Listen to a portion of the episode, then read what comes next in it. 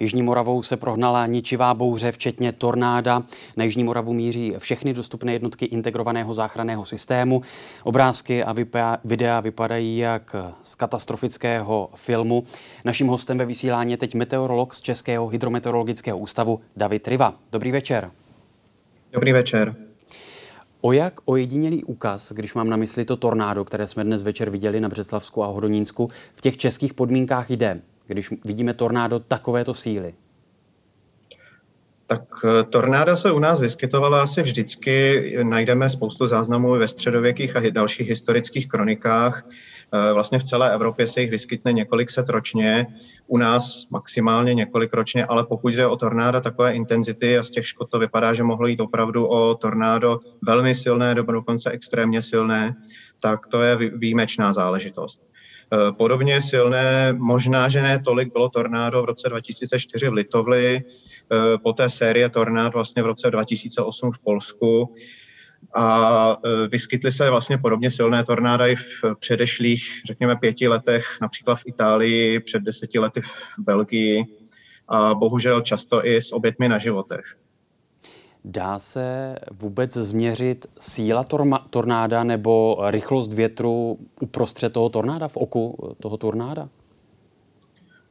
Tak nějakým způsobem se změřit dá, ale pokud tam umístíte přímo měřící přístroje dovnitř, tak většinu z nich eh, ta nejsilnější tornáda zdevastují. Problém je, že mě, ten měřící přístroj je vlastně v jednom bodě a vy potřebujete změřit eh, vlastně celé to pole větru v rámci toho tornáda eh, nemusíte vlastně tím jedním měřícím přístrojem podchytit ten nejsilnější náraz toho větru, takže se to dělá eh, pojízdnými doplerovskými radary ve Spojených státech, což je samozřejmě něco, co tady v Evropě nemáme, ale i ty nejsou všemocné, ty radary nevidí eh, řekněme, spodních 10 metrů nad zemí, kde je to nejkritičtější, kde právě ten vítr páchá ty největší škody.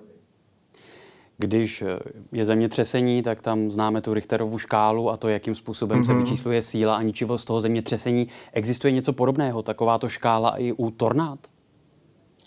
Ano, existuje. Těch eh, stupnic je dokonce několik. Nejznámější je ta původní Fujitova, která eh, vlastně hodnotila tornáda od nejslabšího F0 s rychlostmi větru od nějakých 60-70 km za hodinu po nějakých 117 km za hodinu, tuším, až po eh, nejsilnější stupeň, který byl F5, kde ty rychlosti větru eh, byly přímo i změřeny právě tím doplerovským radarem kolem 500 km za hodinu. To jsou ale už případy tornád, která eh, vám dokonce strhají asfaltový povrch ze silnic, i z pařezu, co zbydou po stromech, vlastně orvou, obrousí kůru, vyškubou trávu, obilí z kořeny. Je to nepředstavitelná síla, jakou ten vzduch v tom tornádu má. A to tornádo v Litovli 2004 mělo jakou sílu? Nebo je, kde na té škále se pohybujeme před těmi 17 lety?